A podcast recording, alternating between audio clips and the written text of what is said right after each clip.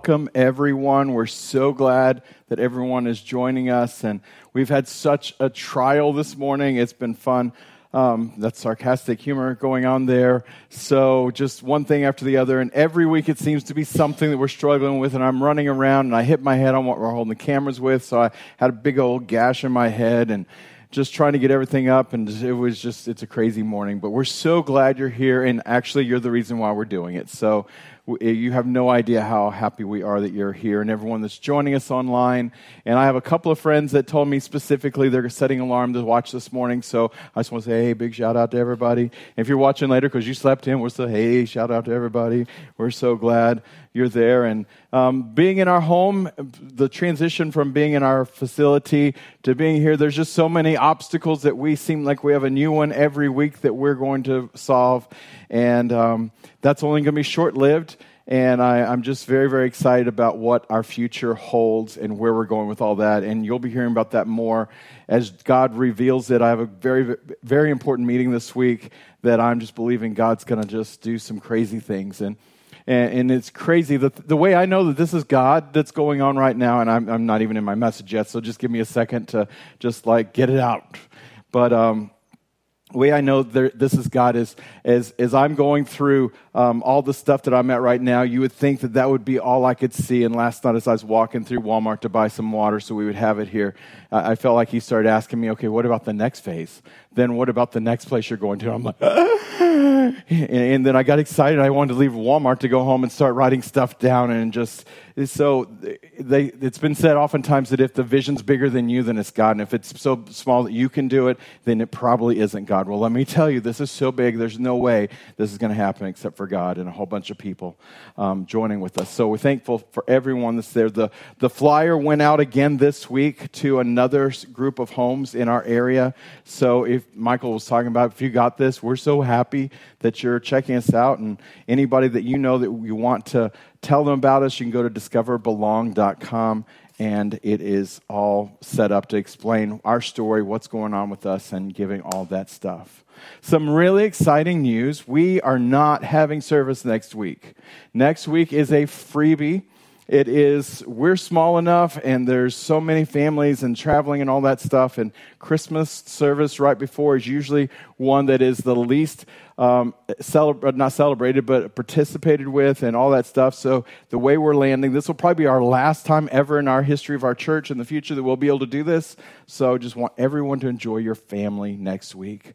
Um, quickly, and I'm just not trying to go through all the announcements again, but just I had a couple things I wanted to hit. The legacy offering is still coming in, and, and I just want to thank those that are sending um, money in for that. And I actually had somebody call me on Friday and said, Hey, I, I got your email and I want to do something. I haven't been able to do it yet. How do I give? So that's why we keep talking and telling everybody that you can go to www.givetobelong.com. And he's like, wow, that was really simple. So that was really cool. So special thank you to all of our friends and partners that are doing that with us. Specifically, I want you to know we're believing for two things right now for our church. Number one, we're believing for a trailer so we can keep all of our stuff in. And as the new year starts and as we maybe doing a setup and tear down again, that we hold some, have something to hold all of our speakers, our trussing, and all of our sound equipment and all that stuff. Uh, we're so blessed at the last place that we could leave it all there. But um, we're believing for a trailer that costs around $3,000. So just believe with us that God's got one. Uh, my wife has a picture of it up on our mirror and says it's on its way. So just please believe with us. And I found some speakers. The speakers we actually wanted when we were going to plant the church, they're normally about six or seven hundred dollars each. And I found somebody on eBay who's selling all five that we would need for five hundred dollars. So I'm believing we got to have shipping to get it here. So I'm believing for twelve hundred dollars. So those are the things we're believing for. And I just want to get all of that stuff wrapped up. And my wife took these all out for me and she had them laying on the mantle. So I want to remind everyone do you know what these are? Remember what these were? A year ago, we placed in here our goals and our prayer requests for God for the 2018. And in the first weekend in January, we will be doing the new ones and we'll be opening these up and seeing what's going on. And just, it's always amazing when we do this to see what God did in the process of the year. If you'll turn with your Bibles with me this morning to Luke chapter 17. In verse 14. And, and even as I said, we're, we're going to look at these things that we see as what God's done through the years, through this year of what He's done. I don't even remember what I put in my prayer request for 2018. I don't know about you. And those of you who've never done it with us and you're here with us, it's just a simple sheet of paper. It says, Dear God, in 2018, I'm praying and asking you for, and then just bunch of lines. But it, it, generally isn't that something just immediately happens like that, that we all of a sudden just get it, like it's week two, and all of a sudden we've got everything we prayed for. In fact, that almost never happens. I saw some friend's Facebook last night that said, next uh, at the gym, what it looks like in the gym in like two weeks. And it was just this mass huddled of people in this like square, you know, so there's like 5,000 people there where there should only be like 100 is like, oh, I'm not looking forward to this. But everyone has this big, huge push, but it doesn't last. And we don't go to the gym the first week in January and all of a sudden we've got all the goals that we want, but it's a process.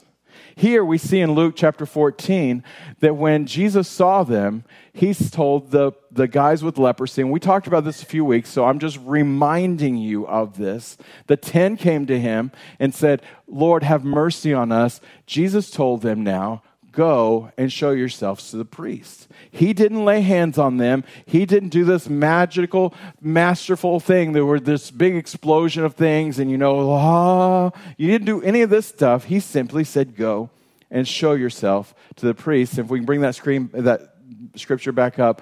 But as they went, see, I want to tell you that God is a God of process. We want it in our microwave world that we pray it and boom, it happens just like that. But I want to tell you, God is the God of process. In fact, that's the title of my message this morning. If anyone saw my Facebook post yesterday and the church Facebook post, we're talking about that. God is the God of process as they went. I don't believe it was the first steps they took. I don't believe it was the second. I believe it was right before they got to the place where they needed to be there because that's typically how God does it. He shows up on his time, but rarely on my time. In Ephesians 2, verse 10, it says, We are his, God's workmanship. And I just wanted to highlight that because I want you to see we're his workmanship. This is his idea. All the things that he's got going on in your life, all the plans that he has for you that he talks about in Jeremiah 29, they're his idea. They're his plan. Created in Christ Jesus for good works, which God prepared beforehand. Even before you were here, he had these plans for you. But, but the, the whole thought of whenever I was putting this all together is the workmanship part.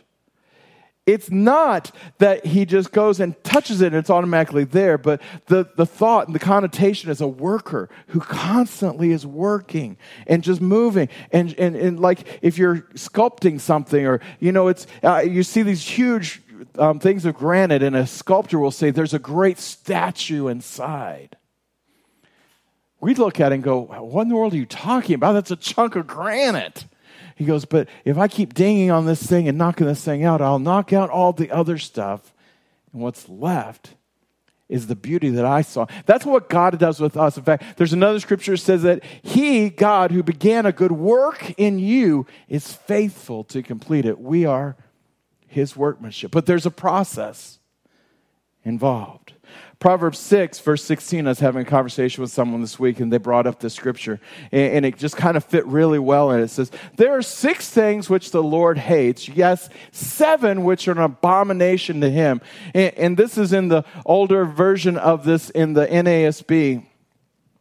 And, and, and, I don't know about you, but abomination, I have no idea what it, it, means, but it sounds really scary. It's like, if it's an abomination to God, then I don't want to do it. But I have the, the actual NIV translation, and it makes a little bit more sense. It says, there are six things that God hates and seven that are detestable. I can understand detestable a lot better than abomination, but abomination, it sounds really, really bad. And the first one is that he says, and he goes on to talk about all seven, but the first one, it says, haughty eyes. The second one is a lying tongue. But he talks about haughty eyes. And in the conversation I had with somebody this week that was supposed to be for like a couple of minutes, it was like almost three hours. I love being with friends and just talking with people. And, and they actually brought this scripture up that God hates that haughty eye, that haughty spirit. And, and I start thinking about it. It's like, well, what does that mean?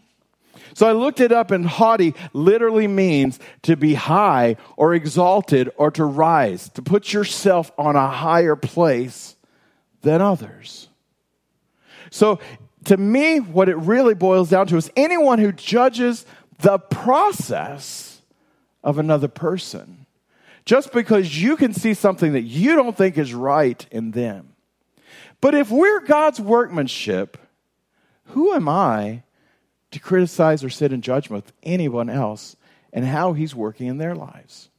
And several weeks ago, many, many weeks ago, um, I, I, mentioned to you guys that uh, when I was at Christ for the Nations and we are traveling, we are in Alaska, and I'm reading through my daily devotion, and it came up to the scripture. It says, Wisdom has hewn out as 10 pillars. And just like that, the Spirit of God spoke to me and said, There's 10 areas of sin in your life. And I'm like, This is not what I wanted during my devotion. And, and as I, as I started, uh, to, to just process through this whole thing. And he showed me the first one, and then he didn't tell me the other nine. And I talked about this in great length. But I wanted to know the other nine. But if, the thing that just really rocked my world a few months ago, that I hadn't even connected all these dots till then, me as God's workmanship pointed out and told me there was 10 areas of sin, places that I was missing the mark. But he didn't tell me any but one. So, what if everyone else around me could see the other nine? Likely. Many of us are where, you know, we, we are just who we are, and, and people can see things and like, oh, that's just not right. But until God reveals it, as He is doing the workmanship, we're not responsible. So I don't want to be the person with haughty eyes or haughty spirit that I'm thinking that I've arrived and I can look down on somebody else and say where they're at and where God's working at with them and say, oh, well, you should. Uh, uh, uh. And I think it's interesting that that's an abomination. God detests that, He hates that.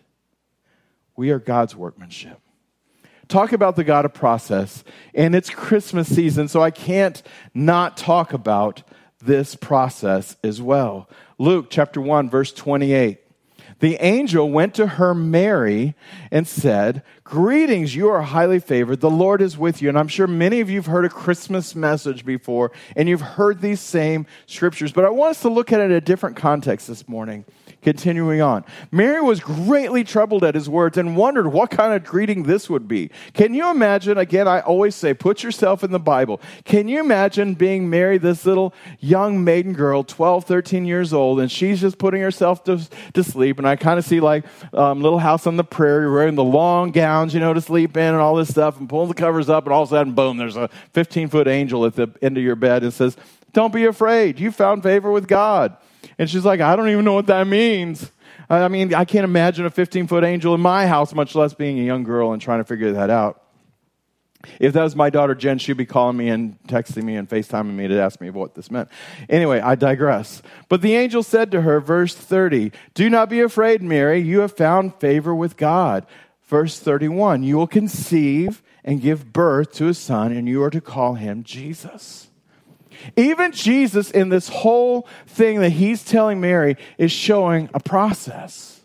God is a God of process. Look at this. He says, You will conceive, you will give birth then you're to call him, him, Jesus. And he will be great, continue on. And he will be called the Son of the Most High. The Lord God will give him the throne of his father David. And he will reign over Jacob's descendants forever, and his kingdom will never end. How will this be done? Mary asked the angel. Since I'm a virgin. She's like, I, I don't even understand all this. And the, the angel answered, The Spirit will come on you, and the power of the Most High will overshadow you. See, there's even a process in this.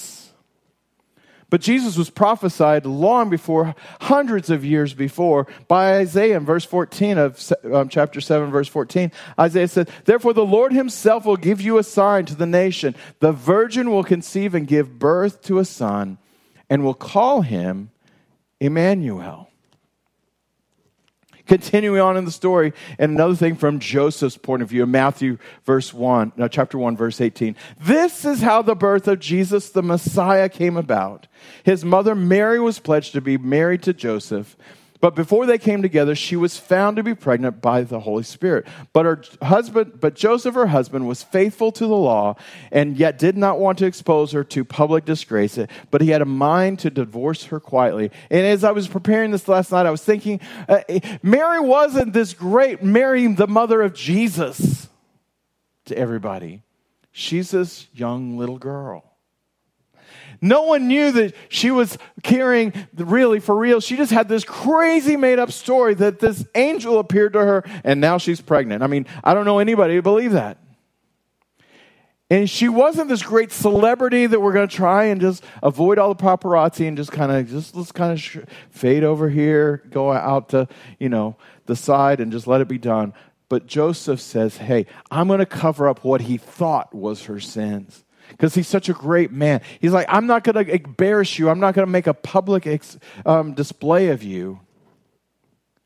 I'm going to do this quietly. Verse 20. But after he considered this, an angel of the Lord appeared to him in a dream and said, Joseph, son of David, do not be afraid to take Mary home as your wife, because what is conceived in her is from the Holy Spirit. So another angel shows up in his dream and tells him this. Verse 21 She will give birth to a son, and you are to give him the name of Jesus, because he will save his people from their sins. And all this took place to, to fulfill what the Lord had said through the prophet, what we just read the virgin will conceive and give birth to a son, and they will call him Emmanuel, which means God with us. Now, I went through the whole story of Jesus because it's that time of the year and it's certainly appropriate to do that. But I wanted to draw some attention and points to the process. That God says, hey, I'm sending my son as this perfect sacrifice. I'm sending him to, to be the answer to your sin problem, a permanent answer to your sin problem, to pay for your sins so you don't have to. But he didn't leave it there because Jesus could have just showed up as a 30 year old man and walked out there, start talking to people, and just bam, they grab him and throw him up on the cross, and he would have been the sacrifice. But you see, God wanted us to see something in our lives demonstrated from him. He sent his son to go through the same process we go through. He was conceived. He was nine months in Mary's belly she gave birth to him.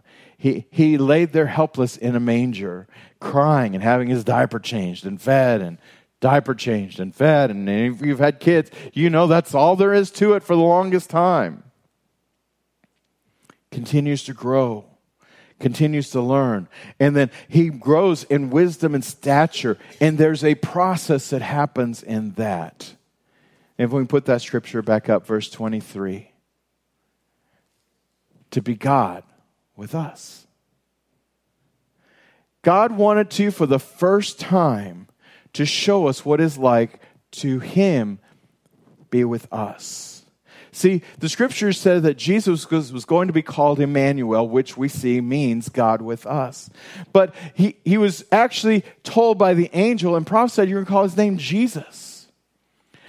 I found out recently that Jesus was a common name, just like it is in the Hispanic world today. In fact, I was at um, the car wash with my daughter Jenna. She was there and sent me a picture. And the guy washing the windshield, putting it up there, has the name tag. And she goes, Jesus is at the car wash washing our car. Well, no, Jesus is not the same as Jesus. But Jesus was given this common name, but it has the layers of all the other stuff, all the different names Prince of Peace, the Bright and Morning Star, and there's so many of them. And at this time, you'll see greeting cards. It's got all those names on there. You see, Jesus, while it was a common name to them, had this layer that was completely different that he had name above every other name.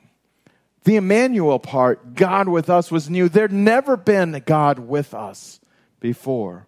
In fact, Philippians chapter 2, verse 9 says, Therefore God exalted him, Jesus, to the highest place and gave him the name that is above every name. It continues on, and that the name of Jesus every knee should bow in heaven and earth and under the earth. That word exalted, God exalted Jesus, is the greatest. If we can go back to the previous screen, please. God exalted him. That word exalted there means the same word that the haughty spirit, meaning in the bad, where you think you're high above everybody else. This is the superlative of that. It's the highest point of being exalted. It says that God exalted Jesus to the highest place. Is it any wonder that God hates it when we try and exalt ourselves above people that are around us? Because now we're trying to compete with what God did in Jesus by exalting Him. This word exalted, even though it's the same word for us, it has a superlative meaning. It's the top, it's beyond measure. It can't mean anything higher. There's nothing higher. And yet, if I try to exalt myself, God says, I hate that. 1 Peter 5 6 says, but humble yourselves under the mighty hand of God, that he may exalt you, that he may lift you up to where he's called you to be at the proper time. God is the God of process. There's a timing, there's a things you got to go through. Joseph was given this vision from God that he was going to be the leader and everyone's going to bow down, and, and all of that stuff happened, but it took a process of 16 years in the proper time. Can I tell you, Jesus lived among us so he could experience earth. Jesus did come to pay for your sins and for my sins, for our sins, but he didn't miss the process getting to know us. Let me say that again. Jesus didn't miss the process of getting to know you getting to know me. Our God is a God of the process. Last week, we saw how Jesus felt the pain of Mary and Martha at the loss as the death of Lazarus. Even knowing that he was going to raise Lazarus from the dead, even knowing what he'd seen, the work of the Father, went in this great detail last week. Jesus still took that moment to pull the entire grief, to allow it to, to come upon him that he experience the entire thing as we do. So much so that the shortest verse in the Bible, I'm not going to repreach last week's message, Jesus wept. See, the book of Hebrews says that Jesus was touched with every facet and every area of human life. In Hebrews 4, verse 15, it says, For we do not have a high priest who is unable to empathize with our weaknesses. Empathize is different than sympathize. Sympathize means I can look at it and I can kind of imagine what it's like. Yeah, that seems like that'd really be terrible what you're going through. Empathy is the exact opposite. Is I've faced that myself. I've walked through that. I, I, don't know about you, but you may have had experience with somebody that just outside that has never faced it. And they tell you words and they seem nice and sweet and try it. But, but someone comes along and says, man, what you're going through, I've been through. Let me help you through this because I've experienced that. Jesus is able to empathize with our weaknesses. But we have one who has been tempted in every way, just as we are. See, Jesus went through the same emotions. You have a bad day and you have these struggles and these attacks on your mind. Jesus experienced that same temptation in the exact same way, just like you, just like me.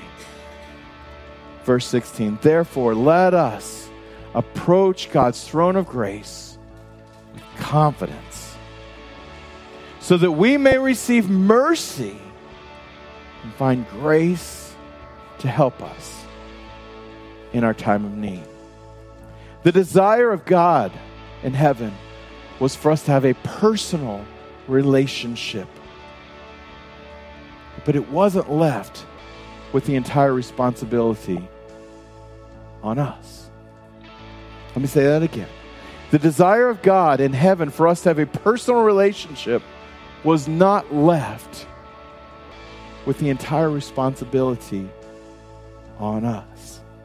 Jesus came to be Emmanuel, God with us.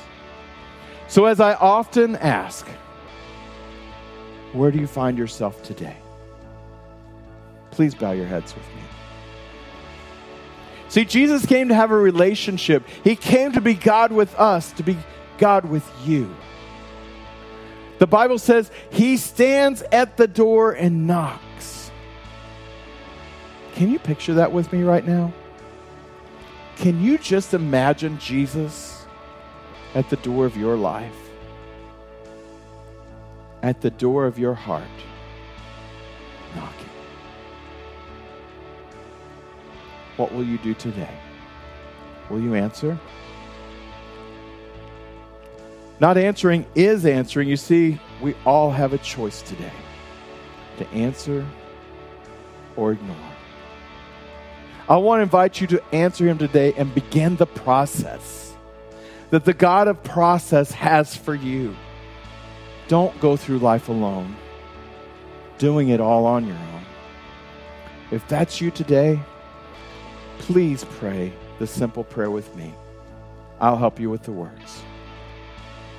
Say, Jesus, thank you for coming to be God with me and for paying for my sins so I don't have to. Today is my day.